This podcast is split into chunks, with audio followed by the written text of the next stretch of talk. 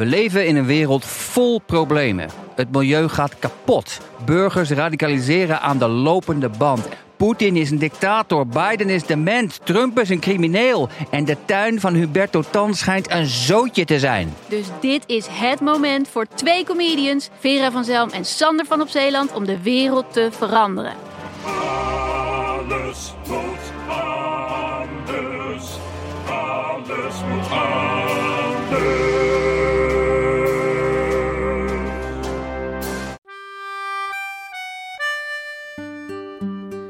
Dit is Man met de microfoon met echte en bijna echte verhalen. En mijn naam is Chris Baayema.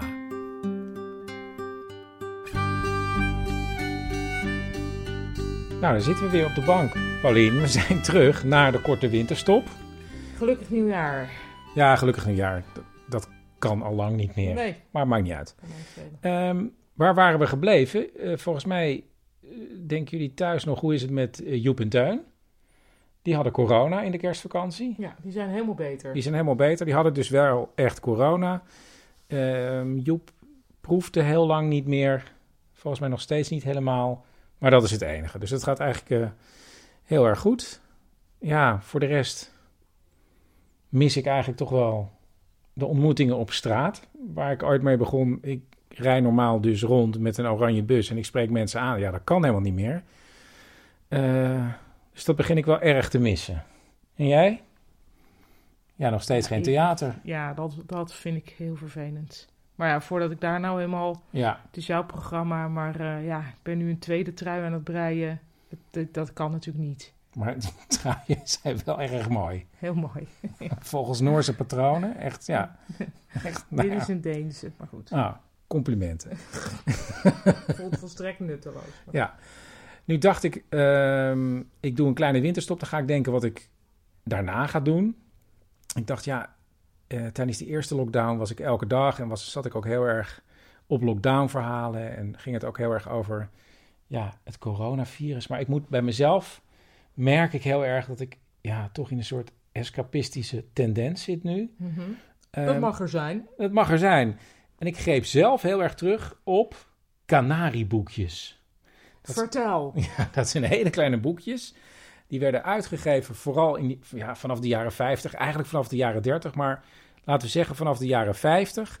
En eh, Hoezo, waarom laten we ja, zeggen? omdat het heel erg, het heeft heel erg iets van eh, Nederland na de Tweede Wereldoorlog, eh, schouders eronder. Ja. We gaan alles weer opbouwen. En ehm, die, die, dat zijn hele kleine gele boekjes en die werden uitgegeven door uitgeverij Succes. Mhm. En eh, die hadden ook een maandblad. Maar die boekjes, ja, dat was eigenlijk gewoon bedoeld...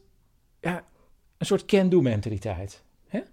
En eh, stonden ook voor eh, persoonlijke groei. Je kon met die boekjes aan jezelf werken.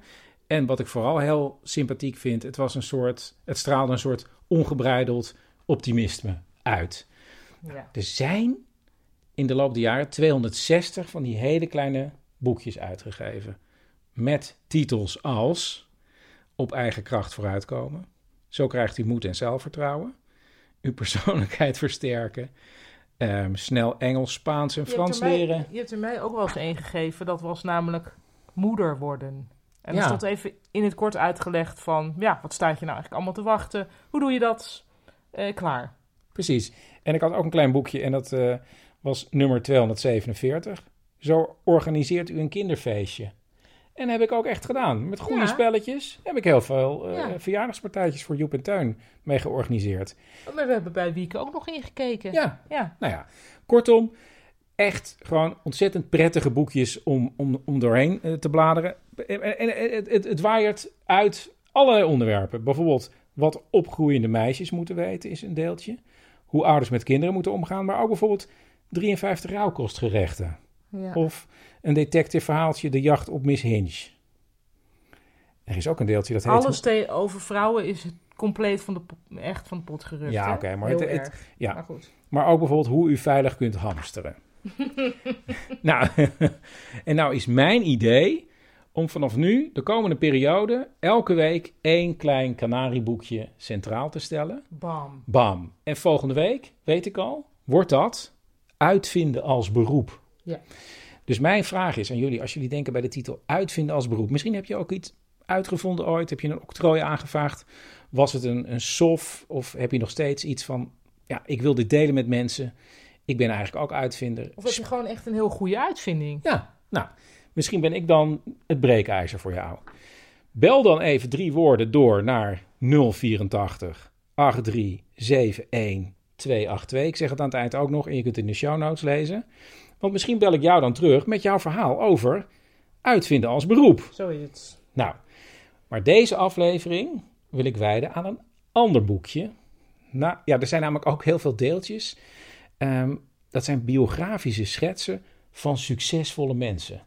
Madame Curie, Churchill, eh, Willem de Zwijger. en ehm, vandaag wil ik behandelen eigenlijk het levensverhaal van eh, de man achter Sunlight Zeep. Oké. En eh, ik wil daarvoor eigenlijk, ja, ik ga nu het woord aan mezelf geven. Ja, dankjewel Chris. Dit is hem. Canarieboekje nummer 103, getiteld Leverhulm, Lord Leverhulm, de Sunlight Zeepkoning. Ehm, geschreven door Tjeerd Adema. En ik heb even opgezocht op Wikipedia. Tjeerd Adema, dat was een schrijver-vertaler. En die heeft onder andere een Duits jongensboek vertaald. John Workman, der Zeitungsboy. En dat was in het Nederlands John Pitt van krantenjongen tot miljonair. En daar komt de gevleugelde uitspraak ook vandaan. Van krantenjongen tot miljonair. En dat past natuurlijk heel erg in dat positieve straatje van deze succesboekjes.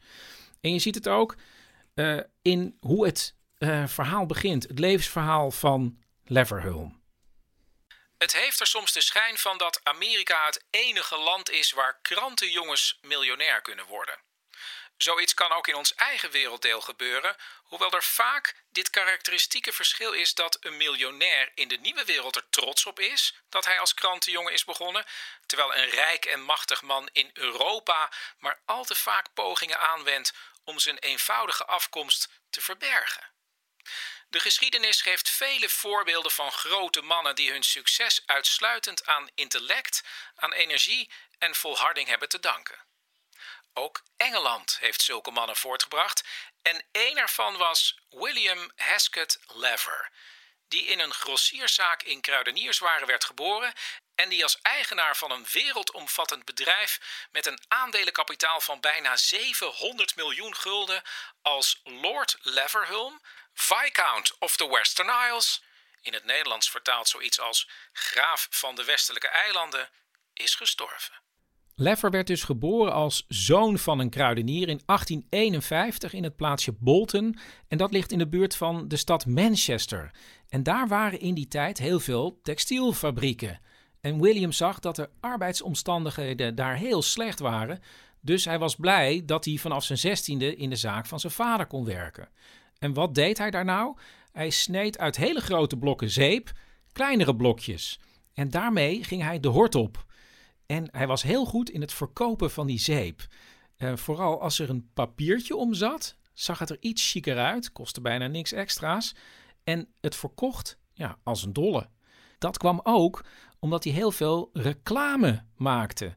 Hij dacht, ik geef heel veel geld uit aan reclame, maar uiteindelijk, en dat bleek ook, kan ik er op die manier ook heel veel van verkopen en uiteindelijk aan verdienen. Nu verkocht hij heel veel zeep omdat die zeep goedkoop was. En toen dacht hij, als ik nou zoveel mogelijk van het productieproces in eigen hand hou, dan kan ik het ook goedkoop blijven produceren. En dus is hij gaan sparen en sparen. En toen, toen hij 34 jaar was, in 1885, heeft hij een eigen zeepfabriek laten bouwen. En de zeep die daar geproduceerd werd, moest natuurlijk ook een hele goede naam krijgen. Sunlight Soap, zonlichtzeep. Het meest bijzondere was misschien wel dat naast de fabriek ook een heel dorp werd gebouwd. Want uh, Leffer had gezien in zijn jeugd hoe slecht de arbeiders het hadden in de textielindustrie. En dat wilde hij anders doen. En dus liet hij voor zijn werknemers een modeldorp bouwen. Port Sunlight. Gekenmerkt door heldere straten en ruime en lichte arbeiderswoningen waar zelfs tuintjes bij waren aangelegd. En hij deed nog meer voor zijn werknemers. Er waren bijvoorbeeld in dat modeldorp sportterreinen. Er waren badinrichtingen, er was een kunstgalerij, een bibliotheek, gymnastieklokaal. Er was zelfs een technische school en een schouwburg. Eigenlijk doet hij alles voor zijn werknemers, maar het is ook een beetje paternalistisch, want hij duldt niet echt tegenwicht. De achturige werkdag en behoorlijke lonen, welke elders door vakverenigingen worden afgedwongen, voert hij vrijwillig in. Maar tegenover dat alles laat hij duidelijk uitkomen dat hij zich in geen enkel opzicht tot dergelijke maatregelen laat dwingen. Hij duldt geen vakorganisatie welke invloed op de arbeidsvoorwaarden wil uitoefenen. Hij alleen beschikt geheel vrijwillig over alles wat er in Port zal moeten gebeuren en hij alleen gevoelt zich verantwoordelijk voor alles wat zijn medewerkers daar kan overkomen. Hij legt zijn gebied droog, maar maakt tenslotte een kleine uitzondering door de oprichting van één café toe te staan, dat hij evenwel streng laat controleren, opdat niemand daar te dikwijls zal verschijnen. Ja, en het is toch wel bijzonder hoor, want aan de ene kant eh, regelt hij voor alle werknemers bijvoorbeeld een levensverzekering. En als een van de eerste mogen ze ook meedelen in de winst. Maar aan de andere kant, wie zich aan organisatie of politiek waagt, wordt er onmiddellijk uitgeknikkerd. Het gaat heel goed met Sunlight en de zeepfabriek, want in 1924 is het fabrieksdorp al vertienvoudigd en er staan inmiddels 1500 arbeiderswoningen en er wonen 6000 mensen. Intussen heeft Lever van allerlei andere fabrieken opgekocht en als hij denkt, ja, ik wil zo goedkoop mogelijk verpakkingsmateriaal, dan denkt hij, ja, dan maak ik gewoon een eigen fabriek voor verpakkingsmateriaal. Ik heb palmolie nodig voor mijn zeep. Ik koop gewoon plantages her en der over de wereld. En dat doet hij dan ook. Hij heeft op een gegeven moment 300 plantages. Onder andere op de Salomonseilanden, Frans-Guinea, Senegal, Ivoorkust, Belgisch Congo, Nigeria en de Filipijnen. Het gaat echt heel erg ver. Op een gegeven moment denken ze, misschien kunnen we ook van uh, levertraan uh, zeep maken. Dan koopt hij een hele vloot. Sterker nog, hij koopt een heel eiland in het noorden van Schotland, wat hij helemaal verbouwt en gereed maakt met een haven voor de walvisvangst, komen ze er gaandeweg achter. Nou, is toch niet zo heel erg goed product voor zeep. Maar dan zit hij wel met een hele visserijmaatschappij. Maar goed, daar kan hij misschien dan weer eigen andere producten mee gaan uh, vervoeren. Want ja, hij heeft zijn imperium weer uitgebreid. Onder andere dacht hij, ja, op een gegeven moment misschien zeepoeder. Misschien kan ik ook melkpoeder gaan produceren. Ook dat blijkt een heel groot succes. Um, oh ja, in 1911 wordt hij uh, verheven in de adelstand. Dan wordt hij baron en dan plakt hij de achternaam van zijn vrouw aan die van zichzelf. En dan heet hij uh, Leverhulm. En in 1925 uh, eh, overlijdt hij op 73-jarige leeftijd. En ik geloof dat er iets van 30.000 mensen naar zijn kist kwamen kijken toen hij naar de begraafplaats werd vervoerd. Na zijn dood is dat bedrijf gewoon door gaan groeien. En in 1930 is uh, Lever samengegaan met een ander bedrijf, namelijk de Nederlandse Margarine Unie. En dat werd Unilever. Al met al is, ja, volgens Canarieboekje 103, het leven van Leverhulm een inspiratie voor ons allen. Getuige de laatste zin. Niet iedereen is een genie als William Hesketh Lever, maar wie zich zijn voorbeeld ten nutte weet te maken, zal ongetwijfeld tot de ontdekking komen dat hij als industrieel en zakenman een winstgevend bedrijf kan leiden. Zo, het is dus eigenlijk voor iedereen weggelegd. Um, maar uh, het leuke van dit boekje is dat ik ook in las dat er uh, een fabriek in Vlaardingen was vanaf 1919. Um, waar de wasmiddelen Radion en Rinzo werden gemaakt naast Sunlight Zeep, maar ook bijvoorbeeld Lux, het toiletzeepje, en Vim, dat is het uh, schuurmiddel. En ook daar, in Vlaardingen, waren er uh, woningen voor de arbeiders, las ik. En er waren eetzalen, er, werd veel aan sport gedaan, er waren tennisbanen, er was een voetbalvereniging, een grote recreatiezaal. En ik dacht, is er nog iemand die mij iets over die fabriek kan vertellen? Want die is er nog heel lang geweest. En toen ben ik op zoek gegaan. Op internet zie ik onder een pagina over de Sunlight Zeepfabriek in Vlaardingen een reactie van Dirk, die een aantal jaren als verpakkingsmachinemonteur gewerkt heeft in de fabriek. En via die site over ja, historisch Vlaardings nieuws kom ik in contact met Dirk. Wacht, is, ik, ik ga nu ook trouwens opnemen. Dan, is dat goed? Ja, dat is goed. Ik bedoel, eh, ik word niet zo vaak gebeld. Daarom dacht ik, ik bel Dirk even. Ja, hij is goed. Dirk begon ooit als jong jongetje te werken bij een koperslagerij. Daarna heeft hij een tijdje gevaren. En voordat hij bij Sunlight terecht kwam, werkte hij als machinemonteur in een snoepfabriek. Dat vond hij niet zo leuk. Ja, en ja, hoe is hij eigenlijk toen bij Sunlight terechtgekomen? Nou, daar heb ik gewoon gesolliciteerd, net als iedereen.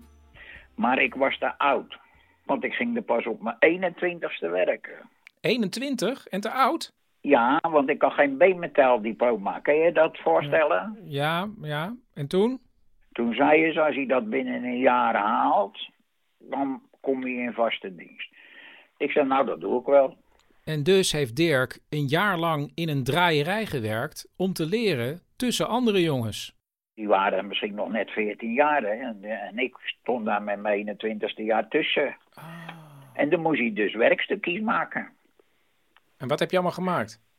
Eh, van alles, bankschroefjes, eh, ja, mooi strak werk leveren, schuifmaat bij wijze van spreken. En, al die soort dingen, die moest hij dan maken.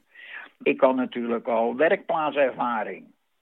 Dus voor mij was het eigenlijk een peulenschilletje. Ik had al jaren niet anders gedaan. Ik kan me voorstellen dat als je in een snoepfabriek hebt gewerkt en dan opeens in een zeepfabriek, hoe, hoe is die geur dan? Nou, in sommige afdelingen was het een rotlucht.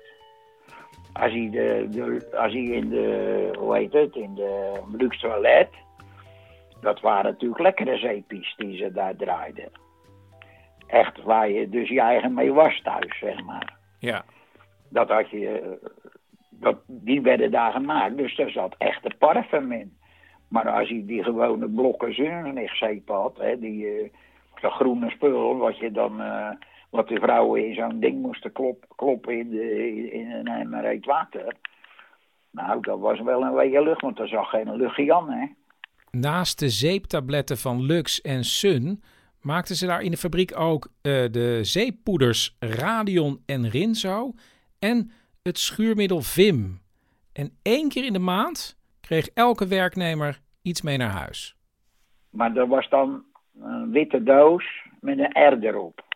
Hè, van radio. Je kon nooit die dingen meenemen die ze in de fabriek maakten. Snap je? Als jij een groot stuk zeep in je kast had, want ze gingen gewoon rustig de kasten langs, hè, in de kleedruimte. En dan gingen ze al die kasten openmaken of er niks lag wat je gejat had. En ik heb wel meegemaakt dat iemand die had eh, twee eh, van die drie van die buisjes havensteviger eh, meegenomen, die blauwe buisjes, op zijn kaartje. Nou, die kon gelijk inpakken.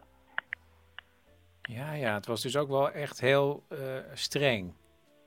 Ja, ja, je kon nooit zeggen. Ze hadden wel van die hele kleine stukjes zeep, hè? Van die, net als in een hotel, zeg maar. Dat mocht je er één van in je kastje hebben. De fabriek was dus eigenlijk nog steeds in de geest van de oorspronkelijke heer Lever, zoals een strenge vader. Maar ja, zoals ik al eerder vertelde, de, de fabriek had daar ook allemaal eh, faciliteiten voor de werknemers. Ook nog in de jaren 60.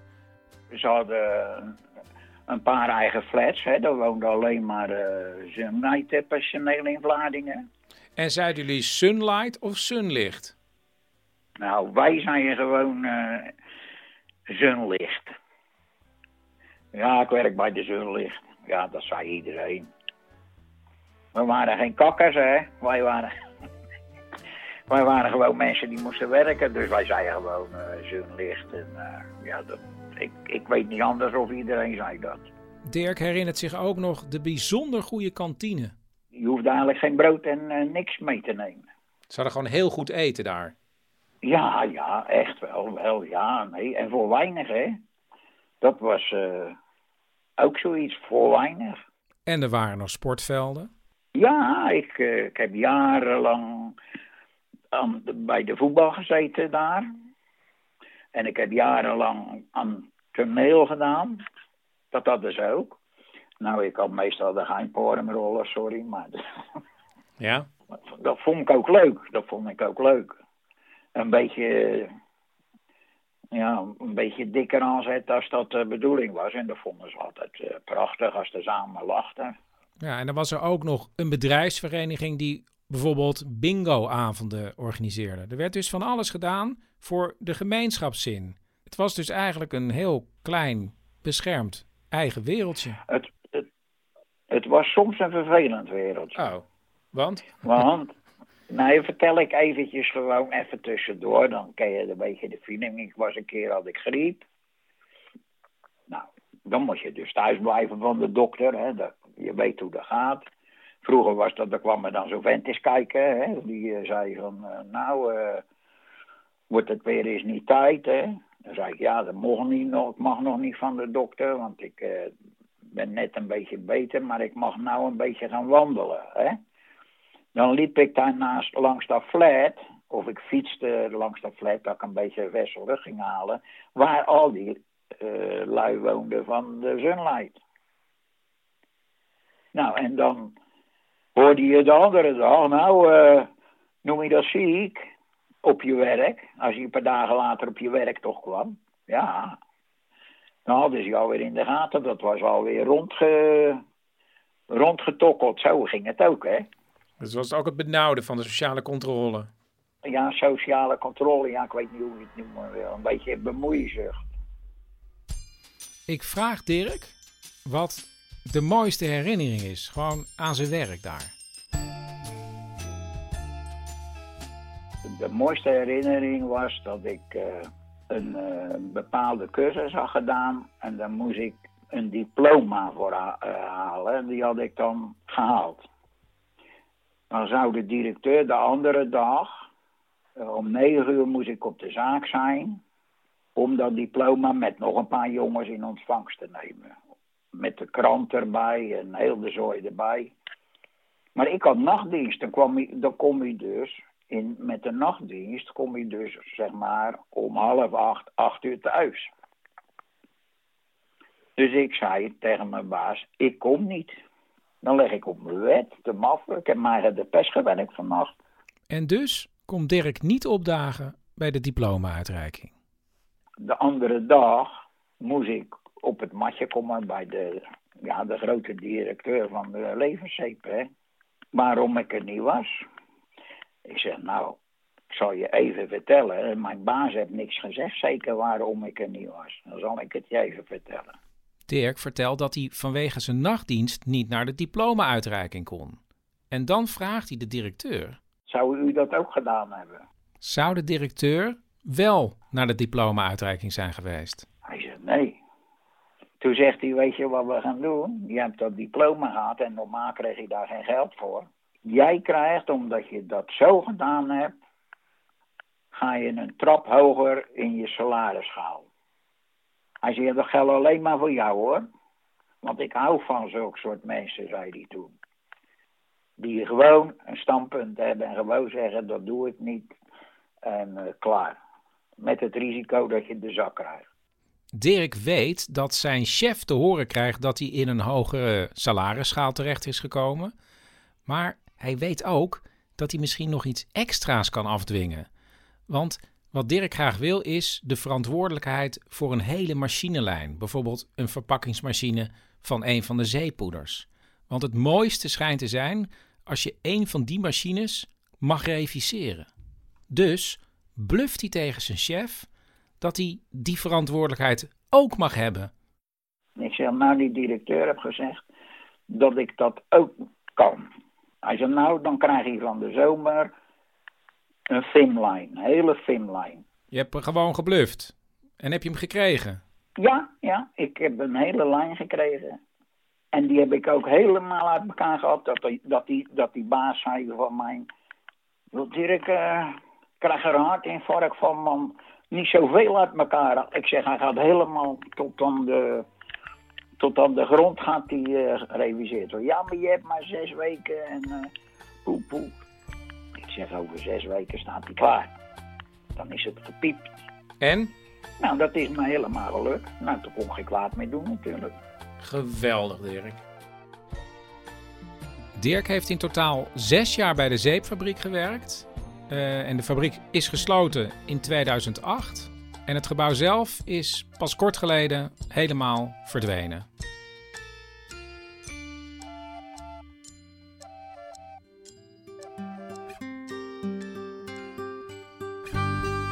Dit was aflevering 46 van Man met de microfoon. Man met de microfoon wordt mede mogelijk gemaakt door Theater de Kleine Comedie in Amsterdam. Ja, dat theater is natuurlijk dicht, maar check wel, want er zijn soms initiatieven. Check hun website, dekleinecomedie.nl. En eh, ja, nu alvast voor volgende week. Heb je een mooi verhaal rondom uitvinden? Bel dan drie woorden door naar 084 8371 282. Ik zou zeggen, tot volgende week. En er komt nog wat, hè? Dankjewel voor je mooie verhalen. Ja, de, de- meer kan ik eigenlijk niet vertellen. Nou, heel, heel erg goed. Dankjewel. Dus ik zou zeggen, Succes succes met je, programma. hoe was het ook, man met de hamer. Man met de microfoon. Hey, succes hè. Dankjewel, Dirk. Doei. Oké, Doei. doei doei. Doeg.